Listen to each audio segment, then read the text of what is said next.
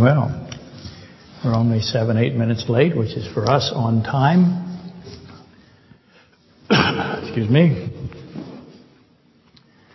Here we are, September the 13th, 2020, uh, lecture discussion number 115 on the book of Joel, Daniel, Revelation, Ecclesiastes. And as Dave might have intimated, we have returned. If Dave exists, how would he know? If he doesn't, but uh, assuming that somebody is correct, we have returned and once again refuting all those accusations that uh, I have uh, absconded to an undisclosed Caribbean island with bags full of tithing money. Not true, turns out.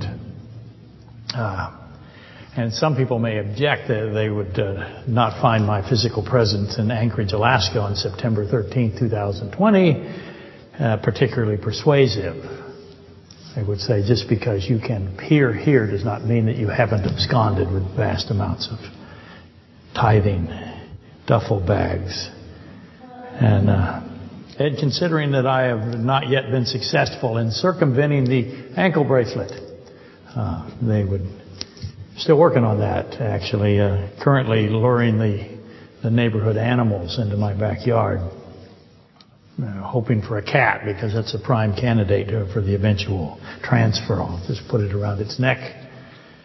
And so feel free to add uh, your Schrodinger joke at this time. In what state is the cat? Unobserved with an ankle bracelet or for a collar? And really, uh, what state? Well, I mean, Utah, Idaho, Arkansas, what state? So, ah, I, I could still possibly retire, where would we retire? In some trailer park somewhere where it'd be. But we're back, really and truly, and planning to be here again next week. If we can plan that far ahead, I'll get to that in a moment. Where were we when we left? We were at lecture 114. That's August the 23rd. And that was mostly the introduction of Moses' body and Adam's body and Christ's body. I was beginning to build the case that those three bodies, physical bodies, had a relationship that uh, was extraordinary, as it mostly it always is, and that was the introduction to that. And that relationship, or the relationship, uh, uh those I think they're evident, uh, unmistakable. The issue then becomes not that they are related, the bodies of Moses, the bodies of Adam, or I'm sorry, the body of Adam, the body of Moses, and the body of Christ. There is no, that's not the issue. The issue becomes the depth of that relationship. How deep is the typological connection between Adam, Moses, and Christ with respect to their physical body? We know there are spiritual uh, associations. So to repeat just a bit, obviously Christ's body the Luke 135 uh, is where it begins for us. And the angel, that's Gabriel, answered and said to her, Mary, Gabriel talking to Mary, the Holy Spirit will come upon you and the power of the highest will overshadow you. I have the overshadowing, the hovering of the Holy Spirit over Mary. That ties back to Genesis 1, doesn't it? But you know all of that. And the power of the highest will overshadow you. Therefore also that holy thing, and here is where the King James Bible bang comes through better than any other translation. In case you think that we can get away from the King James Bible, we really can't. I get questions, what translation am I reading? I'm reading the New King James. The King James Bible says, therefore also that holy thing who is to be born will be called the Son of God. And Son of God, of course, takes you to Proverbs 30 verse 4 and Hebrews 1, 2 through 6. It is not a subordinate. It is not a lesser uh, position in the Godhead. It's the Son, Proverbs 30 verse 4. But let me repeat. Also that holy thing who is to be born will be called the Son of God. Luke 135 is beyond our human capability comprehensions. Just for today, I want you to recognize the accuracy of this King James Version, the description of Christ as the holy thing. Most Bibles, uh, most translations will not do that. In fact, I can't think of another one that does. The only one that I am aware of is the Old King James or the King James Version. Most will have Holy One. And I'm not going to contest Holy One. Holy One brings Psalm 16:10 into the discussion. 16:10 is incredibly important. Because 16:10 uh, uh, also quoted in Acts 2:22 through 28. Nor will God allow your Holy One to undergo corruption. In other words, nor will you, and I put God in there so no one misunderstands, nor will you allow your Holy One to go undergo corruption. And again, Peter quotes the, uh, Psalm 16:10 in Acts 2:22 through 28, referencing the body of Christ. So he says the body of Christ, Peter does, makes that certain that the body of Christ will not go into corruption. And we know it did not go into corruption. How long did it not go into corruption? Three days, three nights, sign of Jonah. 72 hours God can count.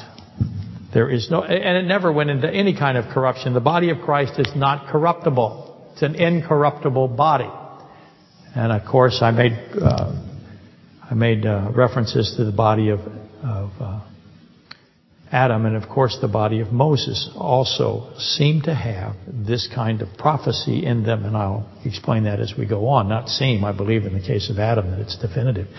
Holy thing though is incredibly important. It's an omission that the body of Christ cannot be described. It's incomprehensible to repeat that the greatest of all mysteries. It's the mystery of godliness. It's the hypostatic union. It is God adding humanity. Infinity adding perfect humanity. And it's always perfect. It's never not perfect. And that's 1 Timothy 3.16. Nothing, no one can describe the God-man. It can't be described. And therefore that's why the Bible is so beautiful. It says it's a holy thing. There is no descriptive element to it. It's all, that all that can be given is holy thing. And it's reminiscent. reminiscent. When I have something that can't be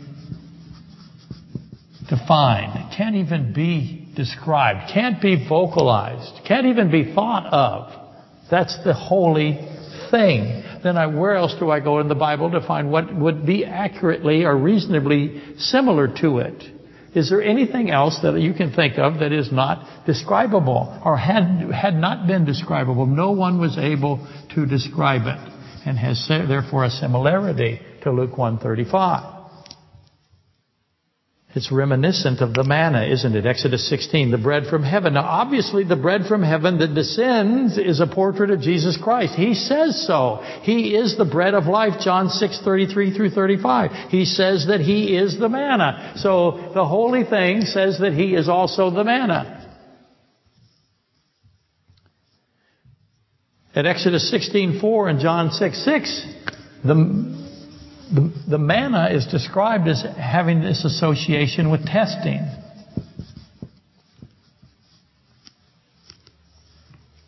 Somehow manna is involved in some kind of test.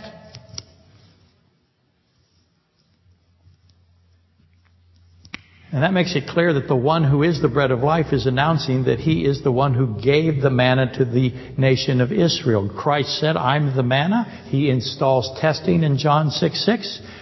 That ties us to 16.4, which is a description of the testing of the manna. And he is saying, I am the bread. I am the one who tests. I am the one who searches the minds and the hearts. He is the I am that I am of Exodus 3:14. He, he, keeps doing it over and over and over again so that everyone knows that he is the I am that I am. That is his name. Now that is also the name of the entirety of the triune Godhead, but we'll get to that again uh, as I keep going, hopefully. So why does God test? He obviously is testing with respect to the bread of life, which is himself. So what is that test? And all of that, I just put all of that on today just to give you uh, this one little piece. Israel had no idea what the manna was. Exodus 16:15. So when the children of Israel saw it, that's their idea. That's it. We have something on the ground. It's pure, it's white, it's not frost. It's bread. It's holy, it descends from heaven. They saw it and they said to one another, What is it? For they did not know what it was. Exodus 16, 15. And that is why Luke 135 is the holy thing, because we know that this is something and we know it is God, but we don't know how to describe it. And you see, I hope that relationship, this manna and the holy thing. Exodus uh, 16:31, the house of Israel called its name manna, essentially because they, it applies to the question, what is it?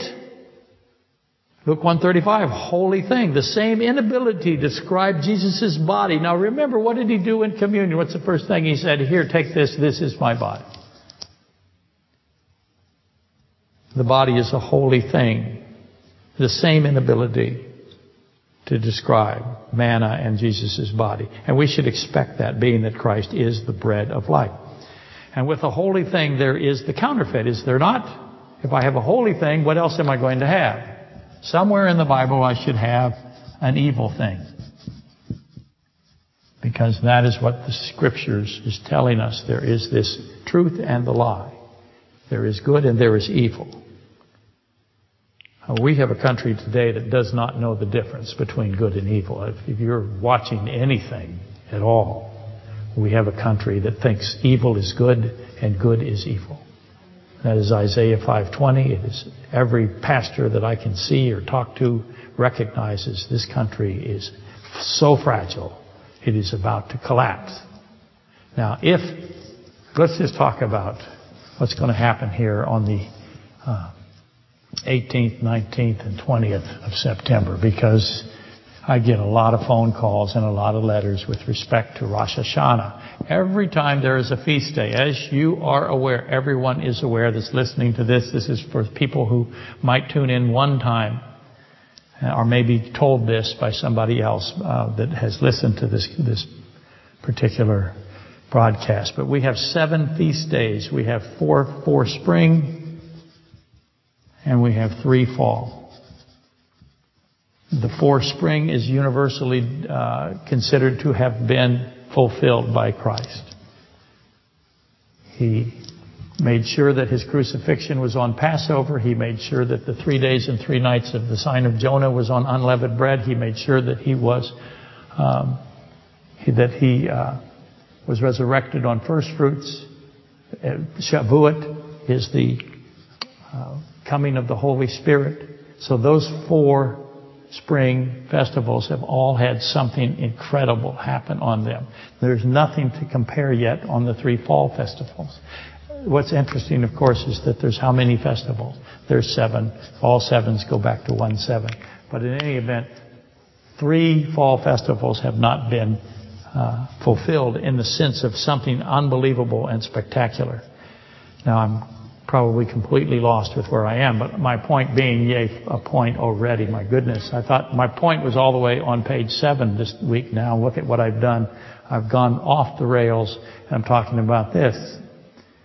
What's interesting about this is that trumpets has such a powerful positioning with respect to the abduction of the bride. And so there's a great deal of excitement all over the, all over the world we're seeing that our, this particular country, the United States, one of the young lions of Ezekiel 38, show itself to be heading towards evil.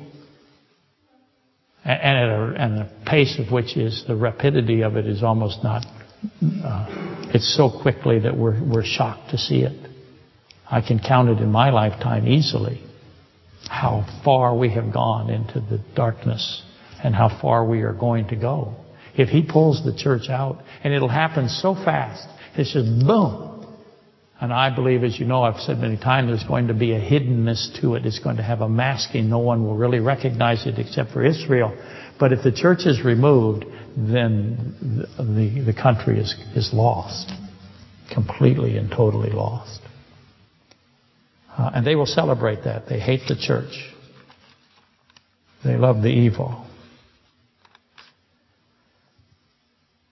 Anyway, prepare for that. Uh, do I know it's going to happen on uh, on the feast day of trumpets? I am very confident that it will. Do I know? I don't know for sure. Am I confident? Absolutely I am. Could it be this one? It could easily be this one because so many pieces are in place. Israel's in place. War has happened. Man's knowledge has gone crazy with respect to the subatomic world, microbi- microbiology, and uh, quantum physics to be the most obvious. Uh, so all of those, all those precursors are here. The nation of Israel is here. Jerusalem is now in control. It's the capital. All of these things have happened. And so at some point you expect that trumpet to, to be heard. Anyway, with the holy thing, there's the counterfeit, the evil thing. That's John 17, 15. It says in the Old King James, once again, yea, Old King James, the evil. Doesn't say the evil one. It says the evil. Uh, and I think it's obvious that that is the son of perdition that is right above it in the context. So the evil is the son of perdition and that is the evil thing. The Satan man, if you will. Genesis 3.15, the seed of the woman and the seed of the serpent happens is demonstrated in John 17.15. The God man, the holy thing, and the Satan man, the evil thing. And again, Jesus identifies the son of perdition as the evil thing. That's Christ's word himself. The evil thing is the eighth of the eleven mysteries, the mystery of iniquity. It's 2 Thessalonians 2, 7 through 9. Of the eleven mysteries, it's the, the eighth. I said that already. Let's say it again just in case I, never mind. Have an ex- expectation of stunning complexity with respect to the evil thing. That's what I'm trying to say. It isn't easy. It's not obvious. It's incredibly subtle. There's, there is Vestiges of it everywhere. Tentacles, if you wish to think of it that way. Places to go to, to study. Nonetheless, the holy thing is infinite. The evil thing is finite. It's, the evil thing is a created being. There's no comparison in complexity. Okay, for those keeping score, we are in the subject of the body of Christ, the body of Adam, and the body of Moses. That's the subject today. It may not seem like it. Adam and Moses are identified as types in Scripture of Jesus Christ. They are honored, they are lifted up and declaratively said. Romans 5:14, Deuteronomy 18:15. These are types of Christ. These two. Now there are many types of Christ. All of Scripture testifies of Christ. 539 John. Everything is about Christ. That's the purpose of Scripture. Two are lifted up, if you wish to say, separated out and uh, identified in Scripture. Romans 5.14, Deuteronomy 18.15. Adam and Moses. Now I'm not talking about the spiritual aspect of Moses and Adam today. I may be a little bit, but I'm really focusing on their bodies. Their bodies will testify of Christ's body as will their Lord or their words and actions. And what I mean about the bodies of Adam and Moses and Christ is primarily the deaths of Adam, Moses, and Christ. That's where we're going to go first. Though as previously mentioned, Adam, Genesis 3, uh, I'm sorry, Genesis 2, 21 through 23, Adam was placed into a deep sleep, very deep sleep. Most believe that was a death state of some kind. So he had this state that replicated his creation at 2.7 Genesis at 2:21-23, he is now lying completely still, not going to corruption. So twice now, he is in that kind of condition. And Adam's body lay without corruption in both of those incidences. Uh, and that's the same as Jesus' body, again, laying without corruption. Abraham also had a deep state, and it's important to know that. We'll have to deal with it in Genesis 15:12. But from the deep sleep of Adam, as you know, the building of the woman is done, is accomplished, is finished, which clearly is attached to the release of the living blood and the living water from the side of Jesus on his crucifixion. Because the word is tsela. I've said it thousands of times. It's not rib, it's tsela, which means side. The side of Adam was opened up. Out of the side of Adam came bone and blood, and out of the side of Christ, his side is pierced as well as Adam's. And, uh, and the release of the living blood and the living water from the side of Jesus, John identifies it as water and blood, 1934. Revelation 22:1. It's living water. So that's water that is not corrupted. That's blood that is not corrupted. That's not dead blood, as you want to see in all the silly movies. Never take your theology from people who think that is dead blood. I, I constantly read uh, people who want God or Christ's body to go into corruption. You can't do it.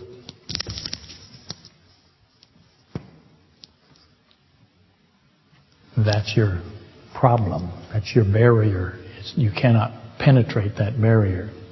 His body did not go to corruption. That means his blood did not go to corruption.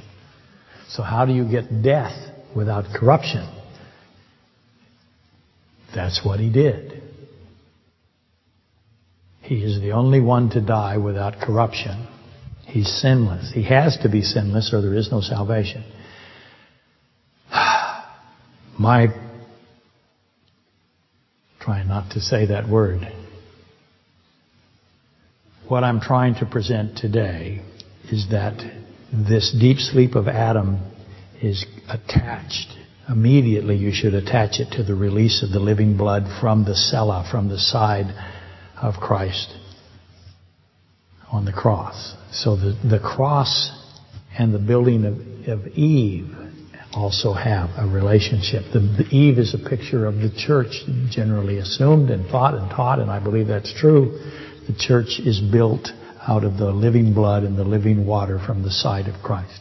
So that relationship is there. So both the first Adam and the last Adam were pierced. I submit that they were pierced in the exact same location.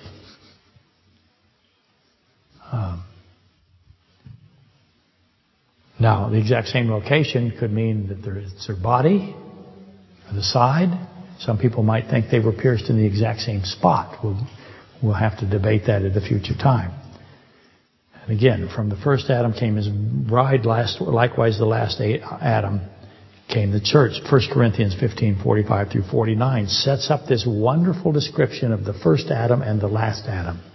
And it should be uh, considered every time you get in these kinds of studies. Note that in both cases, the bride is brought to the bridegroom. In other words, the church is brought to Christ, and the Eve or the woman was brought to Adam which is why Christ, one of the reasons why Christ remains in the air at the abduction of his bride, because he does. 1 Thessalonians 4:15 through 18. The dead will rise first. Those of us who are remain alive will meet them in the air. We will meet Christ in the air. He does not touch the earth. The church is brought to him. Eve was brought to. The woman was brought to Adam. So there's lots of reasons, but that's one of the reasons. There are obviously, again, a whole host of elements uh, to his coming for the bride. Most commentators focus on the distinction uh, with the wife of, of God. In other words, we have the bride of Christ and the wife of YHVH. And uh, again, I, I recommend Fruchtenbaum every time I get anywhere close to this discussion because he makes this incredible statement, uh, not incredible, but profound statement, that if you do not maintain an understanding of the bride of Christ and the wife of YHVH, if you blend them together, you will end in doctrinal error. It's important to know that there is a distinction. When Christ comes, uh, so I have the abduction of the bride by the bridegroom versus the return of the king, let's say it that way, of Israel. When Christ comes for Israel, he sets his feet on the ground. When the church is brought to him, he is in the air. So he comes down to Israel. He goes to Israel, but the church is brought up to him. Just as, again, repeating over and over and over again, the bride of Adam is brought to Adam. So we see that uh, capability, or that uh, uh, connected, connectivity. And Christ lands on the Mount of Olives, Zechariah 14:4. The Mount of Olives is then split in two. What's the next question that should come out, smack you in the forehead? Why is the Mount of Olives split in two? And obviously, I have Acts 1, 11, and 12, where Christ descends to the exact uh, location where he ascends. He says, I'm going to come down to the exact location that I just left from. So you'll know I'm leaving and coming back to this particular geographical place. Obviously, we need to know why. The ascending and descending theme is all over the Old Testament and the New Testament. Um, that's the ladder of Genesis 28:12, and we did a lecture. When I say we, I mean I did a lecture explaining that the ladder of Genesis at 28:12 is Christ Himself. The mystery of Proverbs 30 verse 4 uh, is discussed in this context because we have the answer of Nicodemus' question of John 3, 9 through 17. That's how you get to 34 of Proverbs in 28:12. Christ answers Nicodemus' question of John 3, 9 through uh, 17 uh, in Acts 1, 11 through 12. And somehow all of that is attached to the bronze serpent of Numbers 21 through 4, 4 through 8. So it was, if a serpent had bitten anyone, when he looked at the bronze serpent lifted up, he lived. All that somehow melded to the Mount of Olives being split. And if you're talking about the Mount of Olives being split, then what should you do? Well, if you're going to ask, why is the Mount of Olives being split into two? It's being split like this, I assume. How deep does it split? All the way to the ground? Question becomes, what else has been split that no one could have thought could be split? Clearly, the veil in the Holy of Holies at the crucifixion was split top to bottom. Why does he split the Mount of Olives? Is he trying to shake the olives from the trees, I guess? What is the reason for him doing it? And I have posed often over the years of my so-called religious professional career the questions of these kinds of locations, these specific uh, longitudinal, latitudinal, latitudinal locations. GPS, if you will. God is really good at GPS. He doesn't need a phone. He knows where everything is and where it always has been. He can see it outside of time. It's a real advantage. He can see time as motionlessness. But in other words, why this spot? Why does the creator of all things, the one in whom all things consist, John 1 3, Colossians 1 15 through 18, choose this place to ascend and descend? He said, from the place I am ascending, that is the place that I'm coming back. Pack a lunch, sit there, wait for him. When he comes for the wife, not when he comes, the adulterous wife that he's divorced, not when he comes for the bride. In the bride, he's in the air. The bride is brought to him. If you prefer the question this way, what else happened here? Why did he select his, let's just keep going. Why did he select his baptism, Matthew 3:16, where the precious axe head floated to the surface after the branch was thrown and submerged. The axe head come up, 2 Kings 6, the place where the ark stood, Joshua 4:10. What else happened there? Besides that which I just rattled off, or what came first? Same thing with the ascend and descend location. Why is the ladder where Jacob said it was? How does that comport? How does that fit with Acts? Christ being omniscient God himself in the flesh seems to be going about, I'll say he is going about, checking off boxes. I have all of these things I'm going to do. And I'm going to knock them off one at a time in a specific order. He's reclaiming specific positions, sites. He's doing something on all of these spots. And I want to think, why is he doing these things? He's doing marvelous things on these spots. So what does that make me think? That maybe evil things were done at that spot. It's almost like he's purifying them. Certainly I believe he's checking boxes off. And being that He is the omniscient rememberer of all things, timeless, there can be no arbitrary or, con- or coincidental aspect. Omniscience is incompatible with, co- with coincidence. And again, He can see it all. He can see it in, in from a position, a frame of reference that is outside of time. So to reinforce the equation, would Jesus know would he remember where he formed Adam's body, Genesis 2 7? would he remember, would he know where Adam was placed into a deep sleep?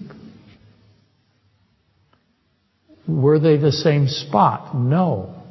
Because one was inside the garden and one was outside the garden. So I got two spots to think about now. What happened first?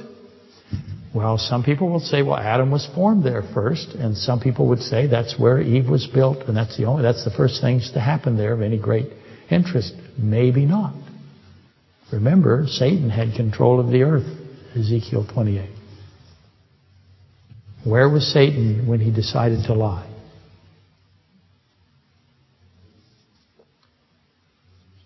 So we don't know.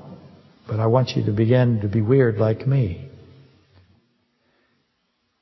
Would Jesus know, would he remember where he formed Adam's body?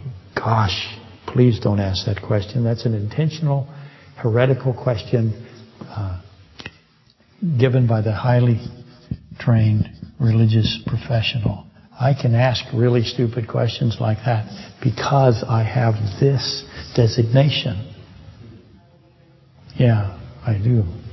So that's really cool. That's gives me tremendous amount of power and hubris. Or neither. Or both. I don't know. Who knows? Would Christ know where the tree of life was planted? He planted it. Does he remember? He's going to plant it again. Will it be? It'll be in the holy city. But where will it hover over? The tree of the knowledge of good and evil. Does he know where they are? Does he remember where the coverings were given? Genesis 3:21 when he took off the fig leaves and put the coverings of blood on Adam and, and the woman. Does he remember, did he see where Cain slew Abel? Did he know, does he know where Cain buried Abel? Um, excuse me. Wow. Obviously, he does. I, I, people will tell me, well, he, no one can know that because that was antediluvian, that was pre-flood.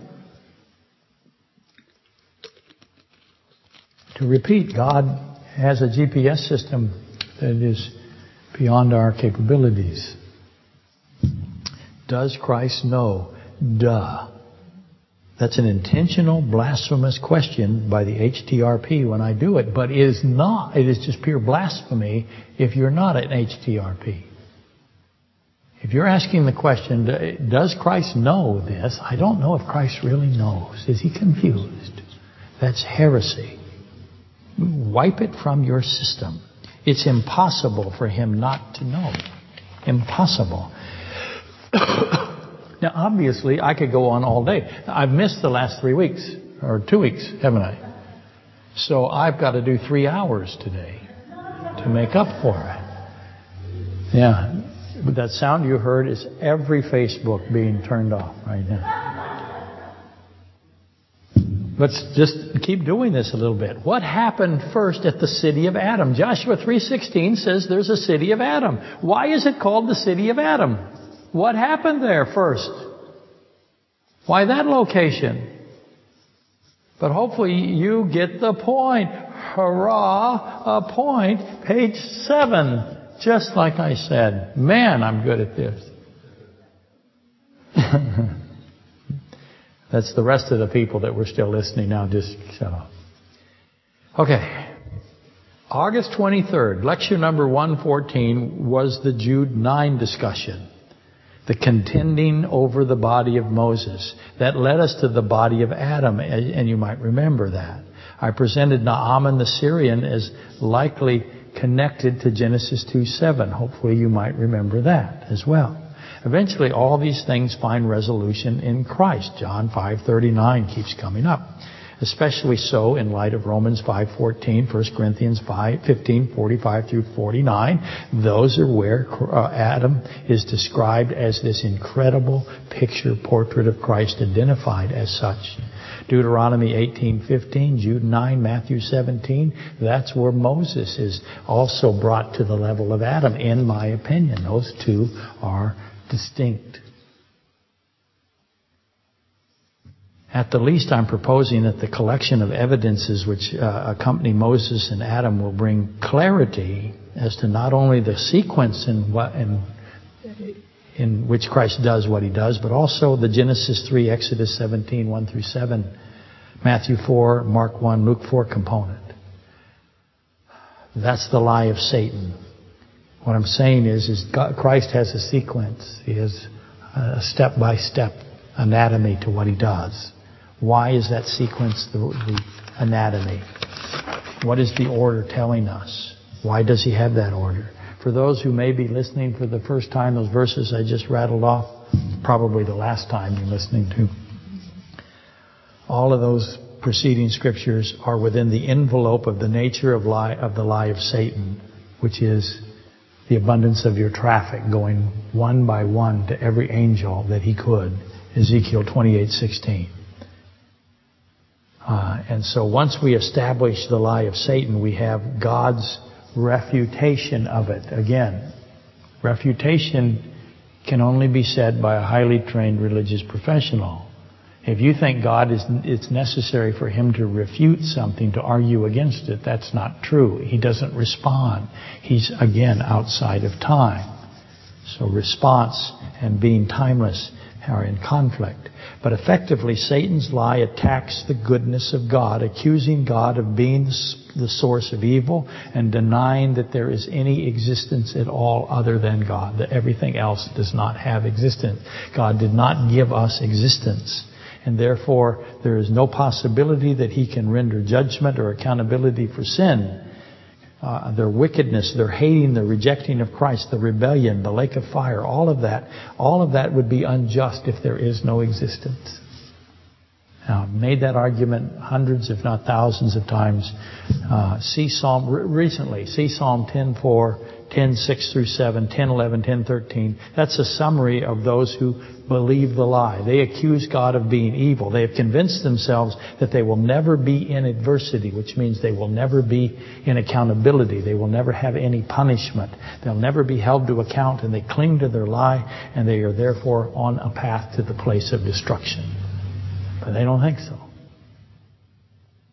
And they're on that path because God is good. He's always good. He wills that none choose to perish. Jesus Christ repeatedly declares that He is the saving one. His name means saving one. He's the good shepherd versus the evil shepherd in Zechariah. Uh, he gives His life for the sheep. It is His extended hand that reaches out and gives life to those who are dying and will die the second death which is a, a, destiny in the lake of fire. He's trying to save. It's His blood, His saving blood that He's offering. He's the resurrection and the life. He's the truth. He is the absolute opposite to the lie, and He says so repeatedly, incessantly. He never ceases saying it. For some, if not most, uh, however, I should say but some, if not most, they will wish, they will hope, they will believe that the lie is going to prevail. And that is the thoughts of darkness. And I could go on and on and on, but I don't wish to digress rant. My new word that I'm going to use as many times as I can until I get some kind of honor bestowed on me for that word. When it's finally in the OED, the Oxford edition, I guess is what that's the dictionary. If Oxford allows digress rant, I want compensation. It's my money making scheme of the week.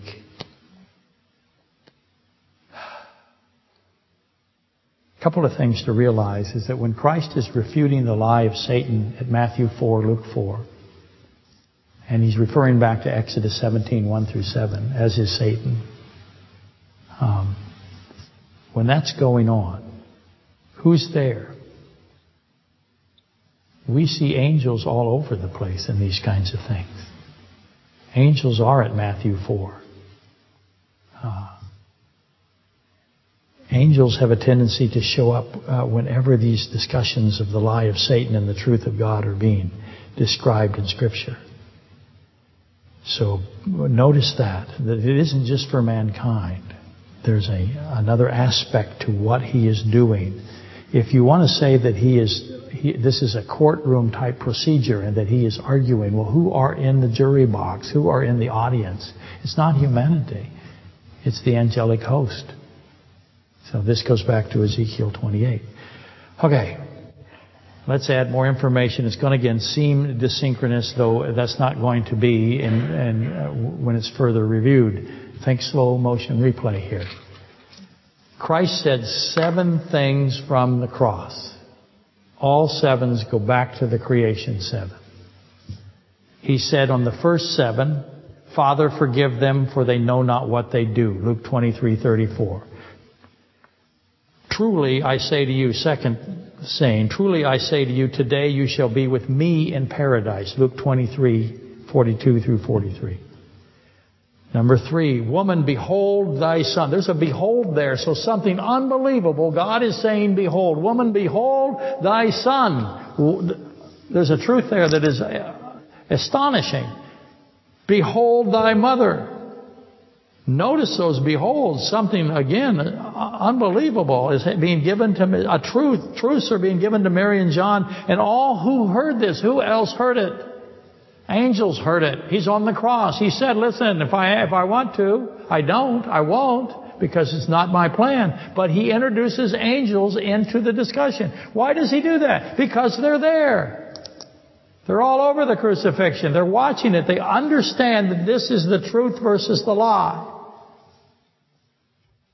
Number four, my God, my God, why have you forsaken me? Oh my gosh, is this ever a disaster in the church? Disastrous. Psalm 22:1, the hind of the morning. It's a song. He's quoting the first line of a song.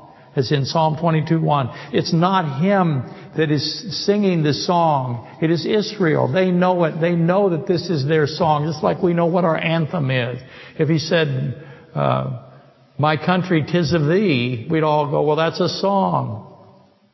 My eyes have seen the glory. That's our song, we would go. When he says, My God, my God, why have you forsaken me? All that were witnessing that, all of Israel that were witnessing that, they started beating their breasts, right?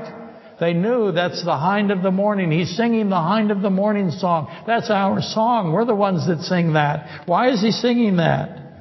That's the words Israel will speak when they cry out to be saved by Christ. Number five, I thirst, John 19:28. Number six, it is finished, John 19:30. Father, into thy hands I commend my spirit, Luke 23:47. Those are the seven things that he says from the cross. And most obvious of the most obvious questions, why did Jesus Christ choose to say these seven things in the order that he said them? Two questions there. Why these seven? Why these, why this order of the seven? Here's a third free question. How much time, thought, did the infinite, omniscient, timeless God in the flesh put into his seven sayings? That's an intentional stupid question. So I've now made the point that HTRPs are stupid. I can't argue with any of that. Why are the words to Israel, the song of the hind of the morning, the fourth lamp of the menorah? Because I have seven that puts me to the menorah as well as the uh, feast days, as well as also sevens. I'm going to work myself through it. I got these seven sevens. Uh, I, I, mean, I have got these seven sayings, so they're all going to fit, but I have the fourth lamp of the menorah. That's the prominent lamp, the servant lamp. Why is the words of the hind of the morning, uh, morn, uh, the, the hind of the morning, why is that the fourth lamp? Why isn't that the first lamp? He could have put them in any order he wanted. This is the order that it had to be. Why is that? Because he's omniscient. This is the only order it can be because of his omniscience. But obviously the seven days, this, the creation seven are here. The sun and the moon. The sun and the moon are also on what lamp? Fourth lamp. The greater light and the lesser light was given on the fourth lamp, fourth day. Christ came on the fourth day from Adam. That's 4,000 years of the 7,000 years. A thousand years is one day to the Lord. Don't forget this one thing, you idiots. I added that part. It's really not in 2 Peter 5, 3 through 8, or 3 8.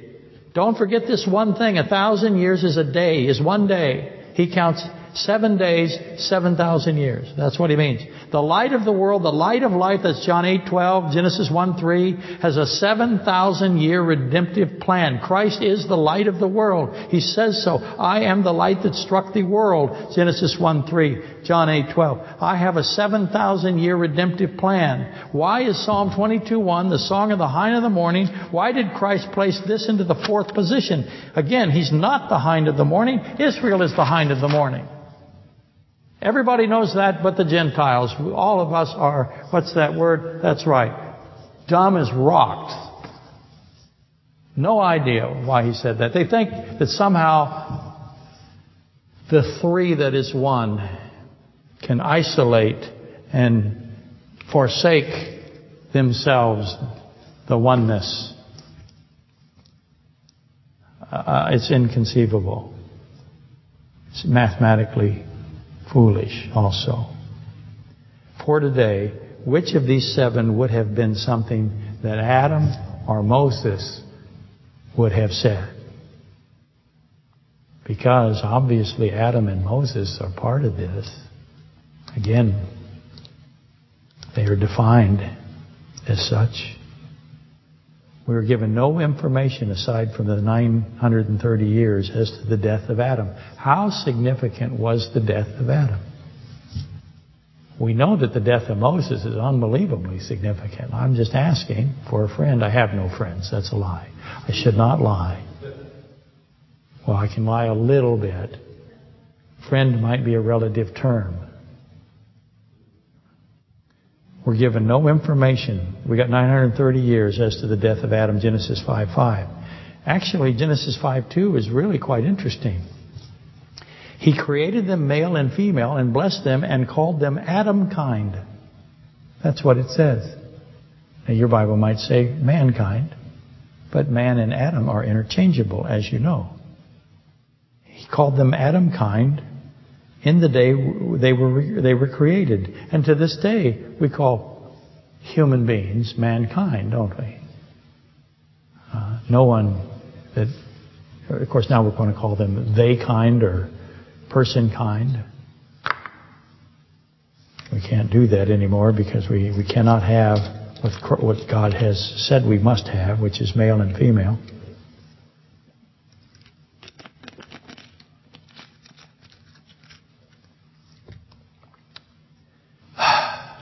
Why did he name Adam Adam?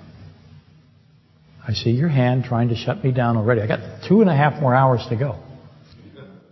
Why did he name Adam Adam?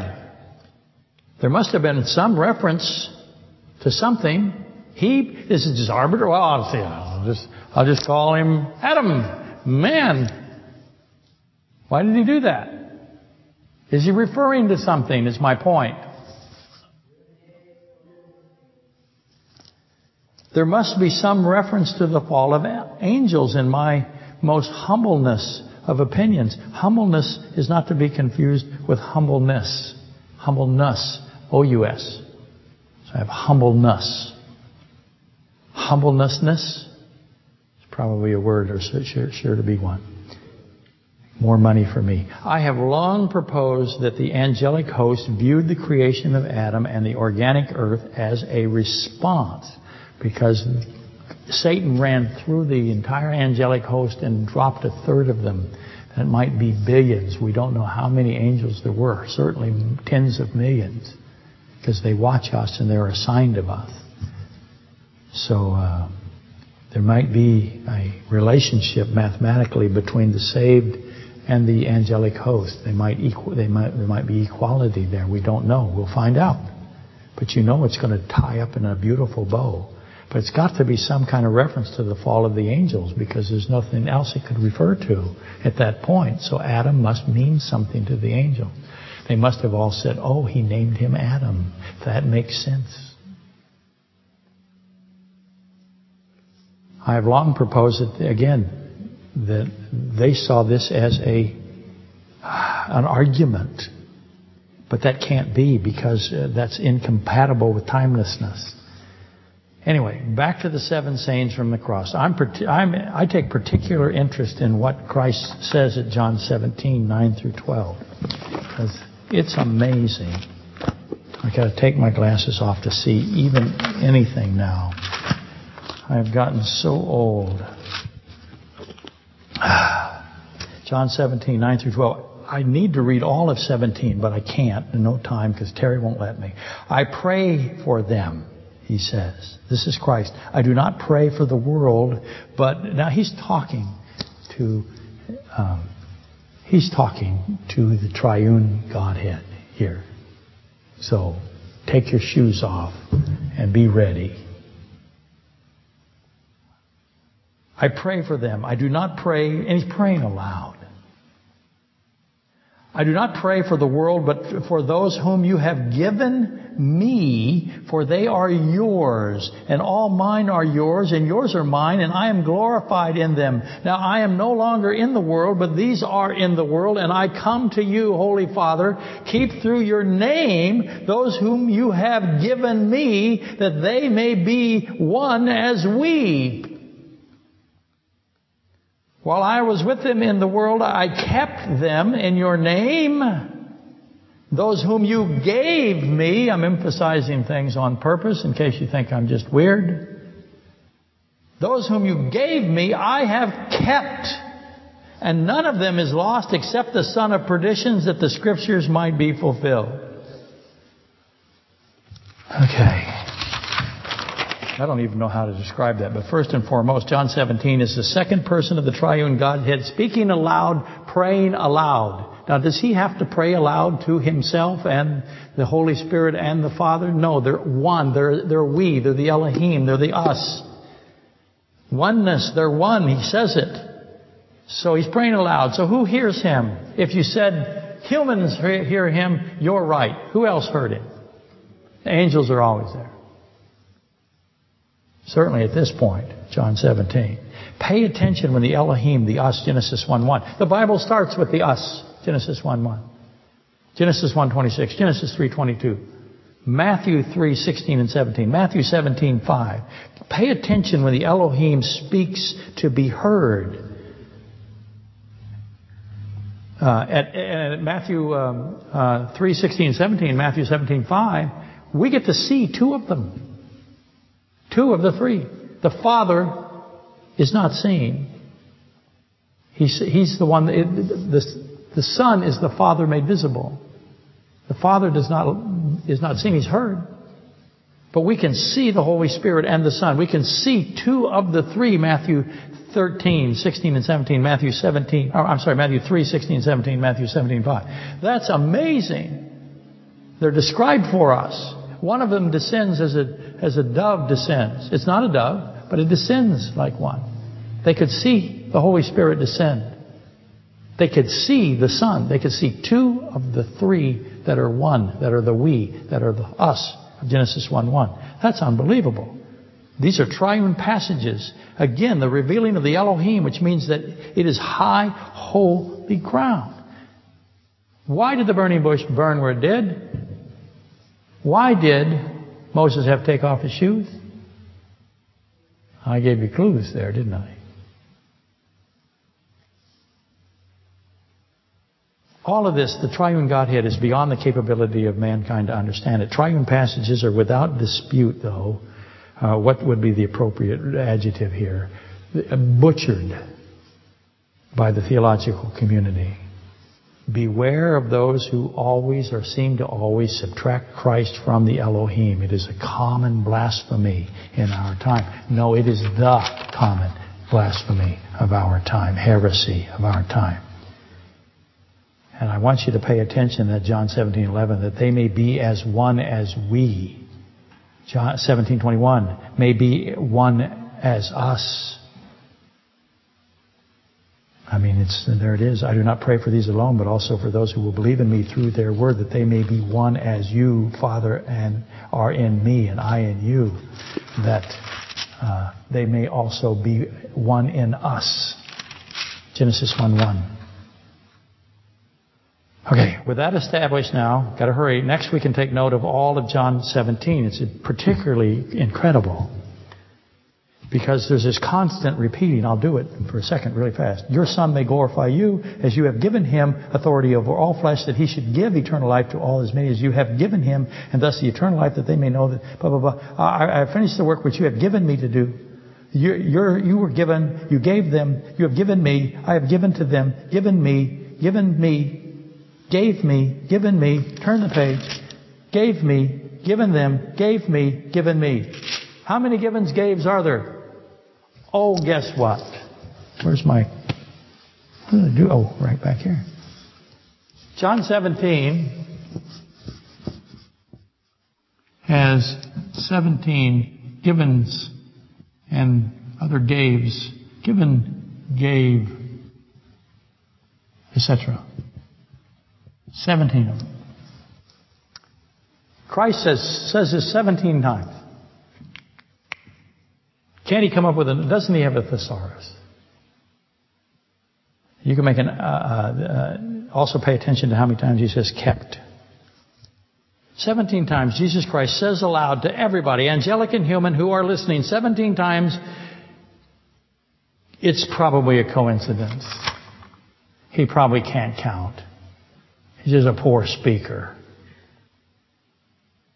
Coincidentally, uh, when applied to Christ, His omniscience, infinite God that He is, that cannot be true. It's blasphemy. 17 happens to be a factor of something.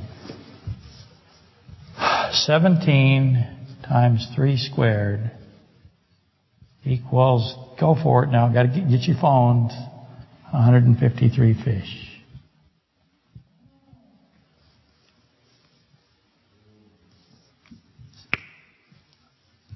I wonder if the Word made flesh knew this. Intentionally heretical question. Obviously, the 153 fish, this powerful proof of the deity of Christ, is contained here in this passage of John 17. This prayer of Christ, if you wish to think of it that way. And I got no time to deal with it. The Old Testament complement is where we should go first in John 17. In my humbler opinion, is humbler a word? Yes, it is. Genesis 3:12 is referenced to John 17:12. I kept them in your name. I kept them in your name. When he says name, he's referring to uh, Exodus 3:14. He's also referring to uh, Revelation 3:8. Those who have kept his name, preserved his name, he will also preserve them from the time of the tribulation. So knowing His name, that He is the I am that I am, that He is in the us, He's in Genesis 1-1. He is the second person of the we, of the us, of the Elohim.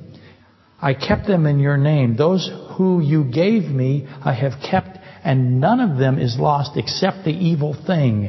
John 17, 15. John 17:11 is interwoven with John 17:12. Those, I'm sorry, keep through your name those whom you have given me. So he puts his name and the keeping and the and the giving, all of that are tied together here. Now consider Genesis 3:12 because that's what I think we're dealing with. And all the, all the while, remember 1 Corinthians 15, 45 through 49, and the, the, first Adam and last Adam is what that is, and the typology of Adam identified Romans 5, 4. So keep all of that in your, your mind now. All those spinning plates, all that, those pieces. Then the Adam said, you might read it, then the man said, Genesis 3.12, but I, then the Adam said, because that's his name. And again, interchangeable. Then the Adam said, the woman whom you gave me with, or, I'm sorry, the woman whom you gave with me, she gave me of the tree and I ate. I kept them in your name. Those whom you gave me, I have kept and none of them is lost. Except the son of, except the evil thing. In other words, the first Adam said to God at his trial that he was unable. Well, I'll put it this way. He was unable to say, those whom you have gave me, and that would just be the woman, those whom you have given me, the one you have given me, I have kept. He was not able to say that. He was not able to say none of them is lost. He cannot say what Christ says. I kept them in your name. Those whom you gave me I've kept, and none of them is lost. The woman was lost, wasn't she? And that makes this 312 an unbelievable, I'm saying this a lot today, incredibly complex, amazingly wise statement by Adam. How much thought do you think he gave to making that statement? Did he understand that Christ would come and walk in the garden, call out for him, and ask him, have you ate from the tree? And that, was he prepared? Oh, obviously he was. And this is what he said. The woman whom you gave me, I'm sorry, the woman whom you gave with me, she gave me of the tree and I ate. I'm, I am suggesting that he thought of that.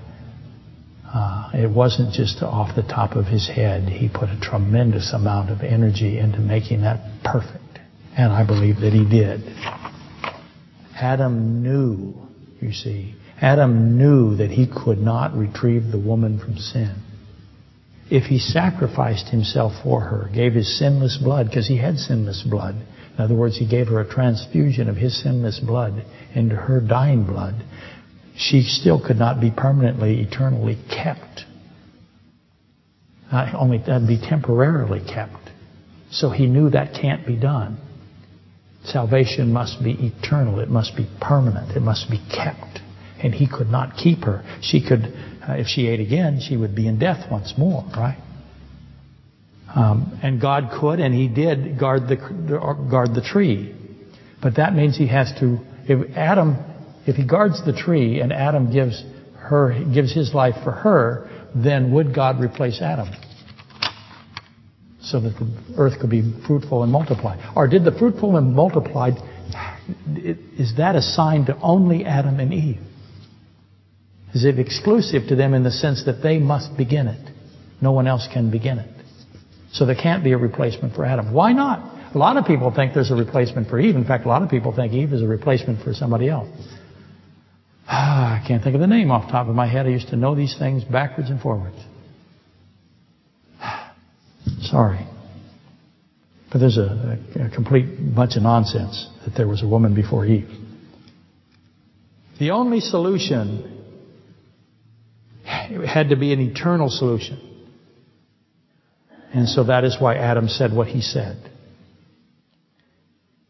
And that, of course, is a sound doctrine. Uh, Lilith, yay. Old person comes through again. There's some people out there that think that Lilith, uh, which, of course, is ridiculous. Again, it's ridiculous because fruitful and multiply are involved here. Existence is involved here. The solution to sin, eternal security, all tied up in all of that. They don't know that because that requires they read something. If I wanted to stop heresy, well, that's not a good way to put it. If I wanted to, uh, the old adage, I had a friend. Not anymore. But uh, he sent his father a book. He knew his father would not read it. So he put, uh, I think he put $500 in the book and gave it to his dad for his birthday, knowing full well that his dad would never open the book and probably throw the book away. So he was just going to wait. And after a while, he was going to call his father and say, Hey, did you ever read that book? And his father would lie and say, Sure, I did. And then he would say, What did you do with the $500? And then wait. It was actually quite brilliant. The the simile is is that I could give books to people who are in the profession. They would never read them. I could hide millions of dollars in the books. They would never find it because they're never going to read it. They don't care. They have their system. It's blasphemous. They like it. It makes them money. Anyway, I've often wondered why Christ said things that Adam must have thought. The first saying of the seven from the cross, the second Adam says, Father, forgive them, for they know not what they do. And I imagine that the first Adam would have considered, Father, forgive her, for she did not know what she did. 1 Timothy uh, uh, 2.14. But you see, Adam knew, fully knew what he was doing and why. And so did Moses. See, there's the relationship. Moses hits the rock twice, Numbers 20:11. He fully knows, just as Adam fully knows. He fully knows. He willfully disobeyed. Moses did that with full knowledge. He can count to two. Uh, we talked about how he was trying to, uh, many times I've talked about how he was trying to uh, give up his position. And Adam has this in common with him. Moses is called the most humble man of all uh, by God. That eliminates me. Ah, God. Uh, maybe I'm in the top billion. 10 billion? Hopefully. Hopefully. But I want you to see that Adam fully knew what he was doing, not deceived. Moses fully knew what he was doing, not deceived when he struck the rock twice. Face to face, Moses at his death at the hand of God is face to face with God. Moses' spirit went directly into the hands of Christ there. He was not dim. He had no loss of vigor. He was perfectly healthy. So his, his spirit goes from a body that is not in near death into the hands of God. What did Christ say? Christ, God, received the soul of Moses, which is something we must connect to the seventh saying from the cross. We know, again, very little about the death of Adam, but we can and we should extrapolate. We have the death of Christ, we have the death of Moses. We should be able to put those together and find out about the death of Adam. They've got to be relatively similar. Certain aspects of them for certain. So we can at least take the second Adam and apply it to the death of the first Adam. Again, 1 Corinthians 15, 45 through 49, Romans 5, 14, 1 Timothy 2, 14. That's the template. Did Adam die at the location of Genesis 2 7? I submitted that that's what happened. That's the Naaman uh, position. Was the creator of Adam with Adam when he died, as he was dying? What do you think? I mean, I like to think of myself as a tender hearted person. I carried one of my dogs, Sierra, to be 16 German Shepherd mix. I carried her. I did not want her to die alone. I have another at thir- it's 13. I know she's coming soon. I'm not going to be, she's not going to be alone. I know how important that is. Do you think uh, that Christ did not go and be with Adam as he died? Now, of course, Christ is omnipresent, so he's everywhere. But I'm saying that this is somebody like Moses. He's with Moses. Is he with Adam? I think I can make the case that that's true based on Moses' typology. Did Christ say to Adam what he said to the thief? He says to the thief, Today you'll be with me. Did he say that to Adam? How many of the things that Christ said from the cross are referencing things that Adam and Moses might have said or done. Or somebody else, if you wish. You can bring in all kinds of elements. Abel, uh, Enoch, Noah. But I think the ones that have been brought into the forefront are Moses and Adam. So I'm, essentially I'm asking, how deep is this Moses-Adam typology? How many pieces are there? If you think it is shallow, I am suggesting that you should rethink that. I have a book that has 300 things that Moses portrays as type of Christ. I think they didn't get close. I don't think they got close at all. These are included in the Bible to testify of Christ. So next week, we will continue in our never-ending journey to solve Jude 9. I have given you surreptitiously in my subtle, um, enigmatic, in, I can't say, can't say the word anymore. What's happening to me? Enigmatic way, I have given you the solution to Jude 9. Again. I keep doing it. I'm so friendly. See you later.